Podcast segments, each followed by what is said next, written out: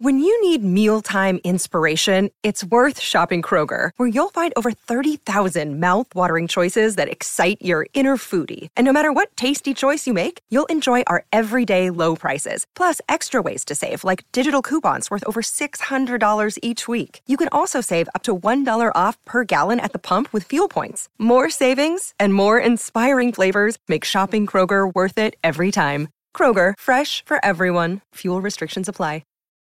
You're a podcast listener, and this is a podcast ad. Reach great listeners like yourself with podcast advertising from Libsyn Ads. Choose from hundreds of top podcasts offering host endorsements, or run a reproduced ad like this one across thousands of shows to reach your target audience with Libsyn Ads. Go to libsynads.com now. That's LIBSYN ads.com.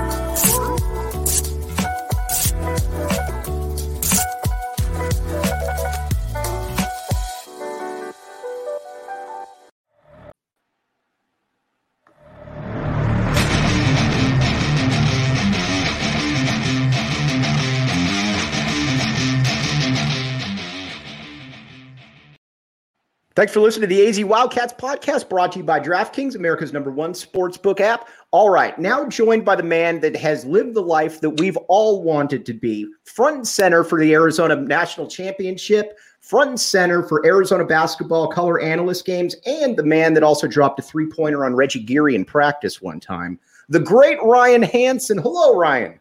I love that intro, and my favorite part was dropping a three on Reggie Geary. It only happened once, but it did happen. The best defensive player in school history. You can tell your kids, you can tell your grandkids. You say, you know, you see that man right there? Look at me. That's 3 points in the bucket right there. Love it. Love it. So, Ryan, let's get to it. To me, when I look at it, Arizona preseason number 17 in the rankings. And this goes to show me that Arizona now, under Tommy Lloyd, has full respect from the national media, and here's what I mean by that. When you lose a Benedict Mathurin, when you lose a Dalen Terry, when you lose a Christian Koloko, and you bring in a lot of guys, but unproven, but talented guys, and the media still says you're still a top 20 team, that to me is a national media that is bought in on Tommy Lloyd and the Arizona program that he's running. Recognizing what Tommy's been able to do is pretty impressive, and I couldn't agree with you more when you really take stock of what Arizona lost. Not only lost three draft picks, lost arguably the three most athletic players on their team, maybe in their position in their own conference. And, you know, in some cases nationally, is there a more athletic center last year than Christian Koloko? Guess what? He's starting in the NBA. Right. Look at what Ben Mathurin is doing. He's torching people right behind Paolo Banchero in regards to points. And we'll get all the national spotlight because of that. But shifting back to what Tommy has built here, what he is working on and building, I think is probably the right phrase. He's not done yet. There's a lot to be done, but the core of the guys that are coming back, the respect for what Tommy was able to turn around so quickly is definitely catching the eyeballs of people nationally. And I think you, me, and the locals here in Tucson, we did see it early. We saw it last fall with Tommy. And I think the Las Vegas party that we had when Arizona was able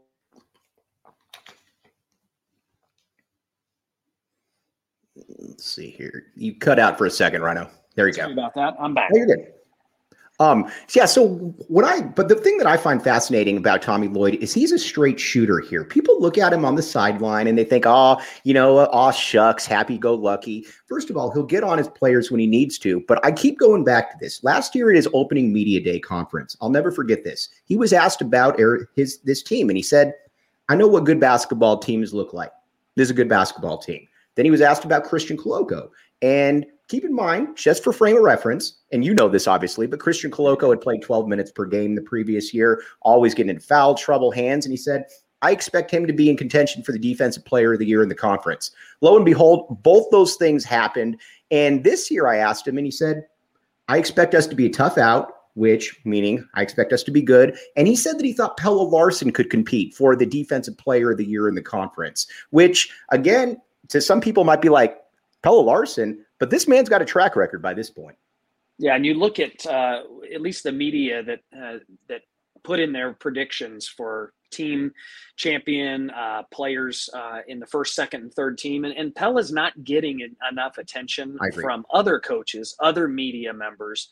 But I tend to agree with you. Tommy knows best in this situation. And Pelle could become the most vital player on this year's team. And Tommy was referencing with you, could be the defensive player of the year in the conference. I think he could be just as important offensively for us as he is on that side of the basketball. And Tommy knows guys like this. I think he's had tons of experience at Gonzaga with maybe not your uber athlete, but your wicked smart, high basketball IQ guy who can play very well on both sides of the basketball. That's a lot of Gonzaga's rosters over the years, especially along the perimeter. And I think he's right on point. I'm excited about what Pelle can bring. And you just look at what his summer was like internationally. He took a step up in competition with that, and that only is going to make him better for this year. And I look at it too, people kind of, and again, he was preseason all conference, but are people maybe sleeping on how good Azuolas Tubelis was? Because Azuolas Tubelis was the player who, again, he was all conference last year, put up 31-8 again on the Mobley brothers. And if you watch Evan Mobley in the NBA, that's a bad dude right there. It almost feels like people have almost kind of forgotten just how good Zoo is. And, you know, obviously struggled at the end of the season, but Zoo could put together a monster year this year. He's got all the tools, right? Physically, he's strong. I think some of the things that maybe he gets knocked down on is he doesn't finish above the rim in traffic when he's under the rim. When he's running, when he gets kind of that running start, he can finish above the rim as well as any running big man in the country. And I think Arizona will take advantage of that again with him pushing and being that great rim runner with the left-hand throwdown. But Zoo can make a big jump. Now, what he's got to recognize is still within what his strengths are. I think that's, if I were to coach him, and I'm definitely not a coach, but I would want to make sure. You've been around some pretty good ones though, Rhino. I appreciate that. I do believe that the jump as a sophomore to junior, recognizing, okay, now he's preseason first team all Pac-12. He looks around the other options offensively that were maybe ahead of him or at least alongside him now are not there. Sometimes early on in the season, that can become, now it's my team, now it's my opportunity. I'm going to shoot it every time. I'm going to shoot every three that I have contested or wide open. I'm going to take every big man off the bounce every time the ball is reversed at the high post. He's got to understand, and I have ultimate faith in Tommy, that he'll teach through this when is the right time. And the right time will become more frequent than it has in the past because of his skill set, but it can't be every single time. I just don't see Azuolas at that place in his career, and there's very few in Arizona history that had the ultimate green light. You look at the last handful of years, Ben Mathurin comes to mind, and not too many more that had, hey, whenever, whoever, go. Like that was the style of play for Ben, and he developed that even as the season went on last year. Is this it? And again, got a couple reads here. Rhino, since you last joined us, we have a ton of advertisers now, so people picking up right here. Four Peaks Brewery, the official brew of PHNX Sports. Check it out downtown Tempe. We have away game watch parties here. Get about usually 25, 30 people at Tap and Bottle. Four Peaks Brewery there and the DraftKings Sportsbook app. New customers can bet just $5 on any NBA team to win and get $200 in free plays if you win. You can boost your winnings up to 100% with DraftKings stepped-up same-game parlays. It's simple. Download the DraftKings Sportsbook app. Code word PHNX. Minimum age and eligibility restrictions apply. See show notes for details. And if you wanted to bet on the DraftKings Sportsbook app, you might want to take the over on Ben Mathurin points right there, Rhino. We're going to get to Ben, though, in a few minutes. I wanted to talk about the comparisons, though. I love this. I love having you on because you literally have a frame of reference for every single team. I love bothering Matt Muehlbach generally in the evenings when he gets off, and he says, you and Rhino are the only two that can literally remember every single team season. So I want to take you back to 1995-96 right here. You got Arizona loses Damon Stoudemire, you know, arguably one of the two or three best players in school history, goes into the season unranked. You've got a lot of talent. You've got JB, you got Ben Davis. Obviously, Ben was the catalyst throughout the year, and you had a plethora of solid guys around the perimeter. I don't want to put Reggie as solid because he was on that, but there was a template there, and you guys were able to beat teams up inside, especially early on. Do you think there could be some of that this year with Ballo, with Tubelis, with Vasar, just continuously coming at you while you've got the solid role players on the outside? Yeah, very valid comparison on multiple fronts. I'll start with just what we lost in 90 from, into the 95-96 season. And you mentioned it. And it's a similar comparison. Damon Stoudemire, his senior year, 1995, led the Pac-10 at the time in scoring and assists. So literally every play went through him. Right. It was a lot of on-ball screens at the top of the key, was our 1 and 4 call as we had it with Lute. Lute had 5 play calls. That was it. And and the 1 and the 4 were almost very similar plays. And what Damon did for that team in 95 was set the table for so much of his teammates, and then obviously led the league in scoring. We have similar type of transitions, right? You look at how Arizona scored in last season. A lot of ball movement, led the nation in assists per game. So let's not be crazy to think that it was just Ben Mathurin. Right. But the way in which Arizona scored last year is going to have to be different this year based on personnel. And I do think that is a very valid comparison when you look at the experience of the core players. You've got Kirk Kriisa entering into his third year, Azuolas Tubelis in his third year, Pelle Larsson in his third year, Oumar Ballo, I believe, is in his fourth year. Mm-hmm. You've got some solid, if not better than solid, much like you mentioned with Arizona's returners into that 95-96 season. But no one is going to probably average north of 18, 19 points per game. I think Azuolas has the potential. I think Pelle is going to be a double-digit scorer for sure.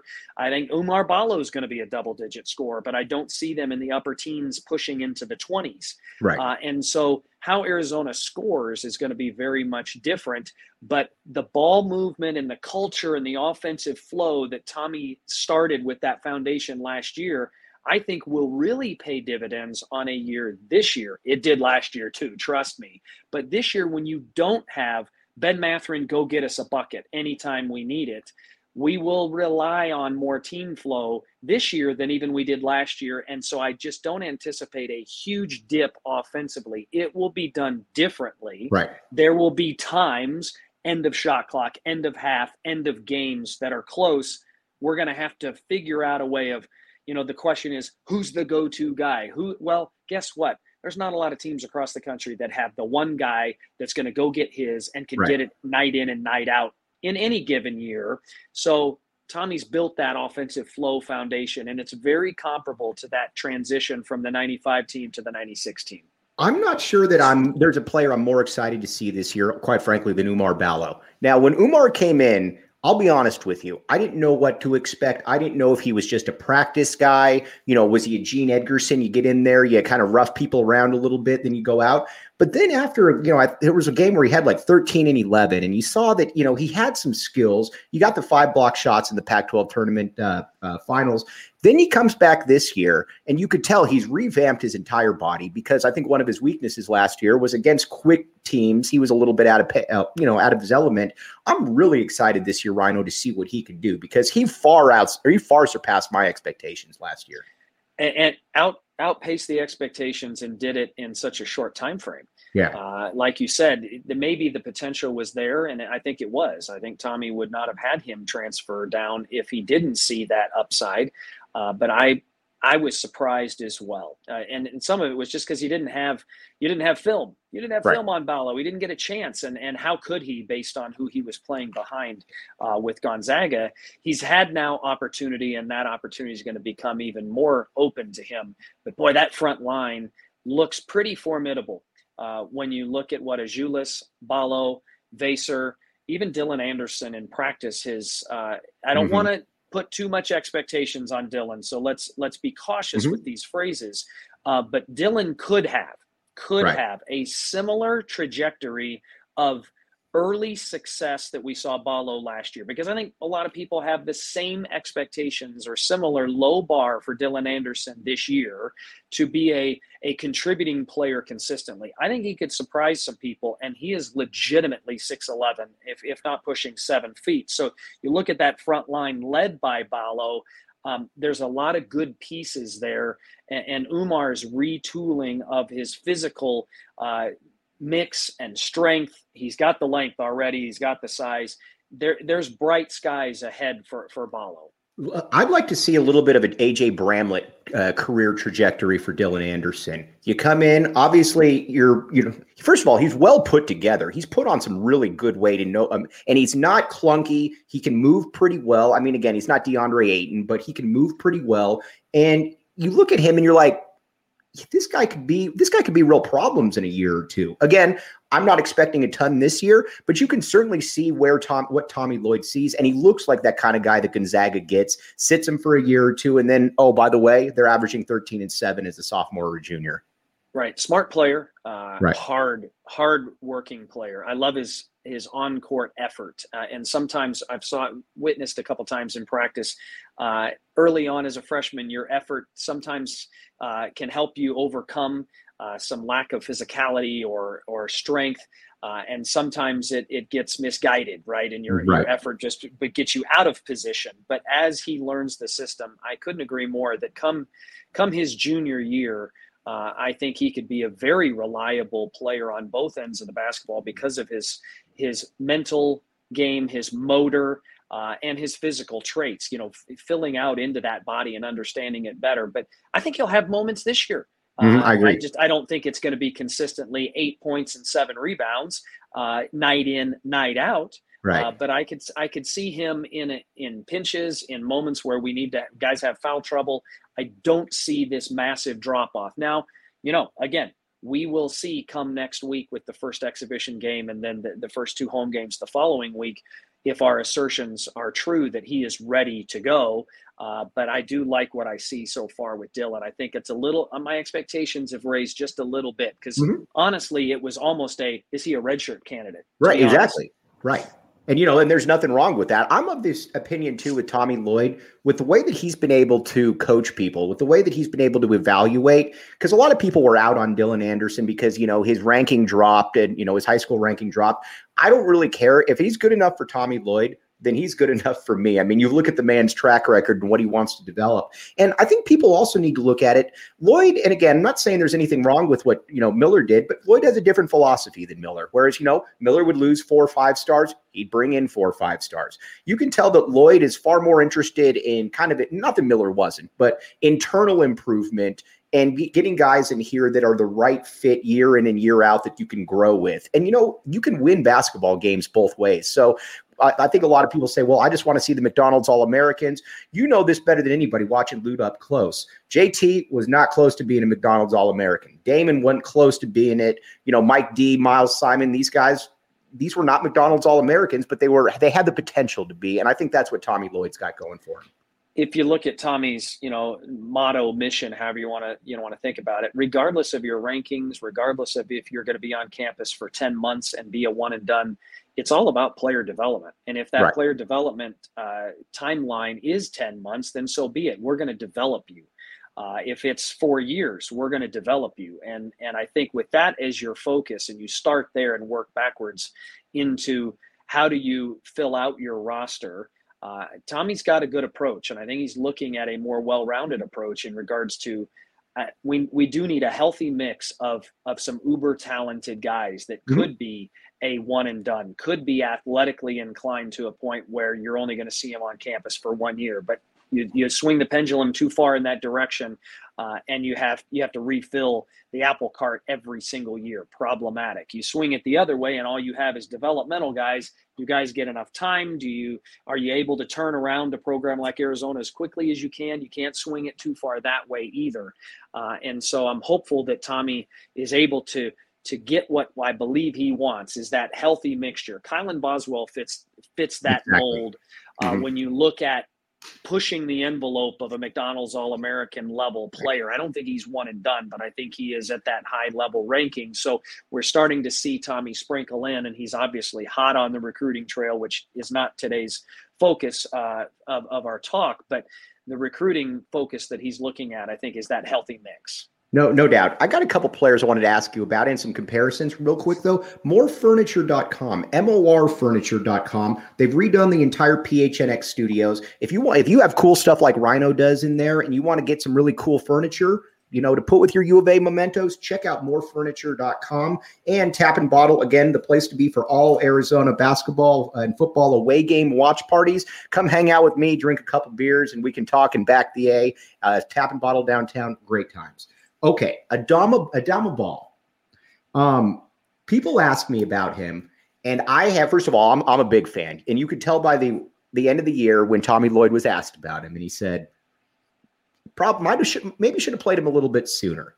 That was, you know, but he said, you know, we were pumping the brakes here because he's younger. If Adama Bal was to average 4 points a game this year, wouldn't surprise me. If he's averaged 10 points a game this year, it wouldn't surprise me. To me, Rhino, he is the ultimate wild card, maybe a Michael Dickerson type going into his sophomore year. Couldn't agree more on let's continue to pump the brakes on him. His offensive output and productivity per minute played at the end of the year was off the charts. Right. And that excited all of us, right? I mean, he hit some very timely buckets in the Pac-12 tournament. Offensively, he was even important in the TCU game where he came off the bench and was a little bit of a microwave type of an offensive player. Vinny Johnson, Yeah, he was there. And so it's easy for fans, it's easy for you and I to try to project that out and say, if we saw that at the end of the year, then he's just going to become Mike D, right? He's going to be, as a sophomore, he's going to average double digits. I want to pump the brakes a bit because of his age. He is still very, very young. And as you extrapolate minutes, the expectation of you becoming a more well-rounded player then start to weigh on you and you kind of start poking holes a little bit. With the makeup of the roster last year, it's not that Adama didn't have to defend, but he really didn't have to defend when he was out there with Dalen, Christian, Ben. Got a lot of people cleaning up mistakes. Right. He wasn't responsible for defending one of the best offensive players on the opposing team. If he made a mistake, he had an eraser behind him. We still have some good size, but I agree with you that I'm very intrigued. I can see a confidence in him, and I know he is an extremely hard worker. We talked about this at the end of the season last year. After every home game, there was one guy out of the locker room right away getting work done, and it was Adama Bal. Now, he didn't play as much last year, so that is part of a routine that you like to see. Guys that don't get playing time in a game are getting extra work in, not just to make themselves better, but just to keep their physical stamina up. So I like that because he appears to be a gym rat, and gym rats typically make the best jumps. You may not have all the physical tools, but I think Adama, I want to pump the brakes. I just don't envision. If I were to make a prediction, and you said it right, it could be 4 points, it could be 10 points, and I don't know. Right. I think it's going to be probably closer to 4, but it could be 10, 12, 16 on any given night, right? It may not be every night, but I think he could go 3 for 4 from the three-point line, hit a couple runners and layups in a game where he's really feeling it and the matchup's right, where it wouldn't surprise me if he went for 16 on a couple of nights in succession in the Pac-12.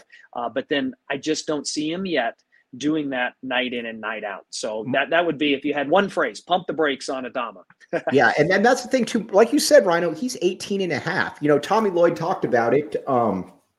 Tommy Lloyd talked about it up in Phoenix earlier this summer where he said, you get kids now that are double holdbacks that are coming in as 20-year-old freshmen, and now you've got Adama who's coming in as a 17-year-old. He said you don't see that very much anymore, so people need to – again, there's a lot of talent there. People also like what they've seen limited doses right there. And I will say he is enticing because when he made the three, the one that really stuck in my mind, though, was when he made the pull-up I can't remember. I think it was in the NCAA tournament. And it was transition three. Yeah. And it was like, whoa, I did not see that because that's generally the last part of a guy's game to develop like that. And he shot it with confidence. Now, Kirk Kriisa here, speaking of gym rats, here's what I want out of Kerr. And Kerr gets beat up a lot. I love Kerr because I love anybody that's going to take big shots. And a lot of guys say they want big shots. Kerr will take it. He might not make it, but he wants it. All I'd like to see from him, 40% from the field, 40% from three. He's got that in him. Boost those percentages up 5 or 6 points, and I think the rest takes care of itself. You know, Mike, every year some of the same questions come to mind. You use the phrase, I think Adama is maybe the biggest wild card. Mm-hmm. The next most commonly used phrase on October 28th is, who's the X factor? Right. If they do more than what you expect, Arizona's going to have a great season. If they do less than, who's the one pivot point guy? I don't know if it's Kerr, because it could be Oumar Ballo and it could be Pelle, probably just as much, and Azuolas is maybe even higher than that. If Azuolas plays at the Pac-12 Player of the Year status right now, we're talking. But Kirk Kriisa, ball in his hands, initiator of offense, really probably an underrated passer. I think when you look at his stats, I don't think he gets enough credit for his assists per game. 4.7 last year. I mean, that's good stuff. That will go up this year because it's going to have to. Right. I agree with you on his shooting percentages and his decision-making. Those two coupled together, he's going to have to make a jump for Arizona and become the consistent, productive player. And then when I say productive, again, doesn't need to lead the league in assists, doesn't need to lead the league in points, but he has to be reliable night in and night out to get you 10 points. He's got to be reliable night in and night out to dish out 5 assists a game. Right. And you can't have him have 4 turnovers. He needs to limit the 1 for 12 nights, and recognize what PGA golfers do. And I've talked to some guys that have been very good golfers at the U of A, just barely missing out on consistently playing in the PGA Tour, like Chris Nalen and some other U of A guys. And their analogy was this. They said, the PGA guys, it's not that they can shoot 67 on any given round. It's that they don't blow up on the third round of a 4-round tournament. They minimize go 85, minimize mistakes. I think that's where, to me, where Kirk Kriisa can make the biggest jump is minimize mistakes in regards to turnovers, minimize the blow-ups. We don't need 0 for 14. We can't have 0 for 8 from the three-point line. If it's not his night, he has to recognize how he can impact the game in a positive way that may not be knocking down the deep three, and just minimize mistakes. And that will be, as a floor general, maybe the most important thing for him for Arizona. Speaking of some guys, too, that Courtney Ramey and Cedric Henderson Jr. So they both come in. And first of all, I love everything that I've heard from both of them. We had Cedric Henderson Sr. on, who played in the NBA for about 5 years. And he said that the thing that really attracted him about Tommy Lloyd was that he came in there and he said, your son, we got to get his motor up a little bit, but he can really be a defender. He can be a finisher for us. And Courtney Ramey said much of the same thing. So you got kids coming in here that, and Cedric Henderson put up 18 and 11 on Duke last year. He can play.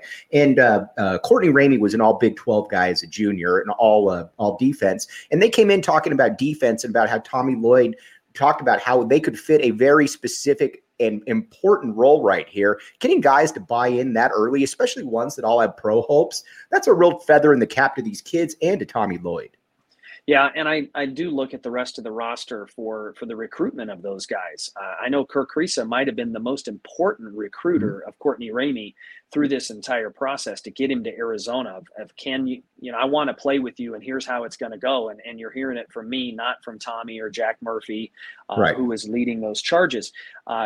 Anytime in this era, schools are going to sprinkle in those transfers. And what are you looking for? Guys, for the most part, I haven't seen guys become brand new players when they make, and especially in Cedric's case, a move from a mid-level to a higher level night in, night out. You really kind of are who you are. So if you have the ability to defend at the mid-level and you can score consistently in certain ways, that I think Cedric is not going to be a knockdown shooter, but he's going to get garbage buckets. He's going to get transition buckets. And I use garbage buckets, and people can turn that into, oh gosh, he has no offensive game. Let's not go there. That's not what I'm saying. But I think he's got a motor to get you. Mm-hmm. The ball kind of goes to him. He's a little bit of a magnet when I've watched him. It's just he's in the right place at the right time. And Courtney has the ability to be a very good three-point shooter, but you don't use the phrase prolific. I don't think he's going to be a prolific perimeter scorer. How about timely?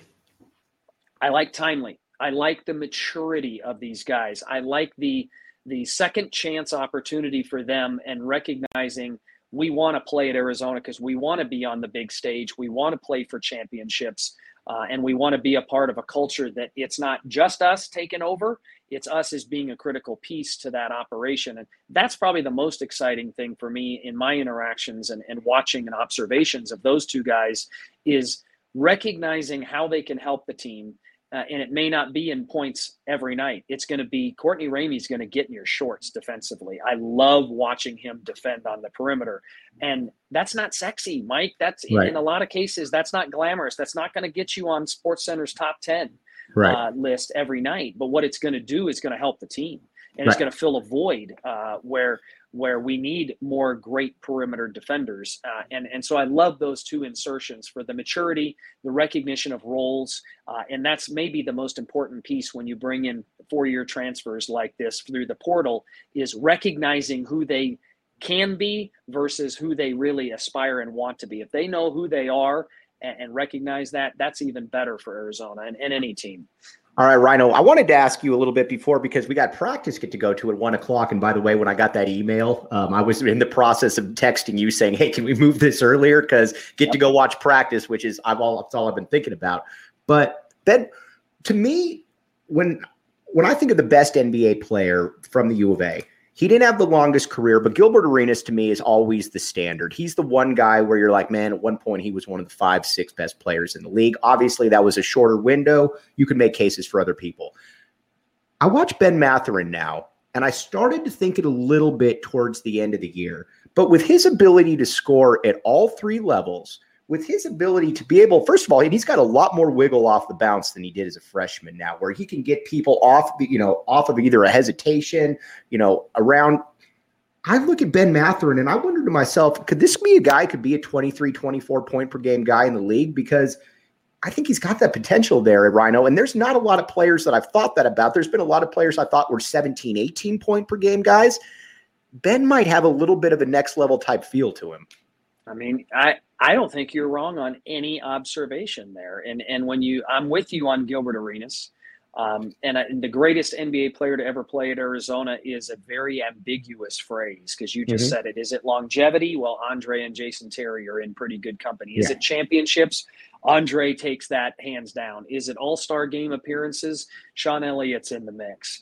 And it's a difficult thing. Steve Kerr championships. I can't forget his rings. Steve will be okay with the omission. I think he's fine with that. He's not going to come hunt me down. But you do look at what Ben's able to do, and I will throw this in there. I think Tommy's 1 year with Ben is going to make him such a better NBA player because he created a more well-rounded, all-around offensive star. Right. The ability to pass off the bounce, negotiate on-ball screens. At the end of the year, Ben and Christian was maybe our best offensive tandem when it came to pin downs and on-ball screen actions on the wing or at the top of the key, because you just loved what Ben's know-how, because he could step back and hit a three behind an on ball. He could turn the corner, stop and pop. He could finish in traffic. He's throwing lobs to Koloko. He's hitting, Dalen Terry in the corner for threes. That translated so well to the NBA, and we're seeing that already. What I really looked to in this first 4 to 5 games of Ben's career in the NBA, his 4-game career, 104 points, right? Rick Carlisle's trust and confidence to give him the ball and say, get your shot. You look at his shot attempts for rookies that are not starting. Yeah, he's up there with Paolo. He has more shot attempts, I think, in 2 of the 4 games he's played than even his starting guys that at similar spots or even across the landscape of the box score. So knowing that Rick Carlisle, who has as much experience in the league as anybody, says, you're the guy, and I'm just having you off the bench for now. I think it's a matter of time before he gets inserted in the starting lineup, and that he's saying, get your shot. I think that speaks volumes about Ben's upside and ceiling in the NBA to be a prolific offensive weapon. All right. Before we sign off here, I've seen Jack Murphy twice now in about the past 3 weeks. And first of all, Jack Murphy walked by me at McHale and he yelled out, back the A. And he said it twice. Then Jack Murphy also, when I was at a practice about 2 weeks ago, looked down at the A on the court and said, back the A. Jack Murphy, even if he won't publicly acknowledge, which I think he would, is part of the back the A movement. Ryan Hansen, will you join the back the A movement? Join Jack Murphy in this. Well, it might have not been officially documented, but I have been backing the A for a long time. But let's put it on record right now. It's time. If you're not backing the A, it's time to back the A today. And so I hope all your listeners, everybody that's watching, I have a feeling they're already on the movement because there is a significant movement. I mean, the Cattrans shuttle is every single day roaming the streets of campus, backing the A. And I'm excited about what you got going on here, Mike. It's great. Rhino, I can't thank you enough, my man. I'm going to hop in the shower and head to practice, and I will see you there, buddy. All right, man. See you at the RJ. It's going to be fun. Thanks again. Ryan Hansen. I'm Mike Luke. You've been listening to the AZ Wildcats podcast.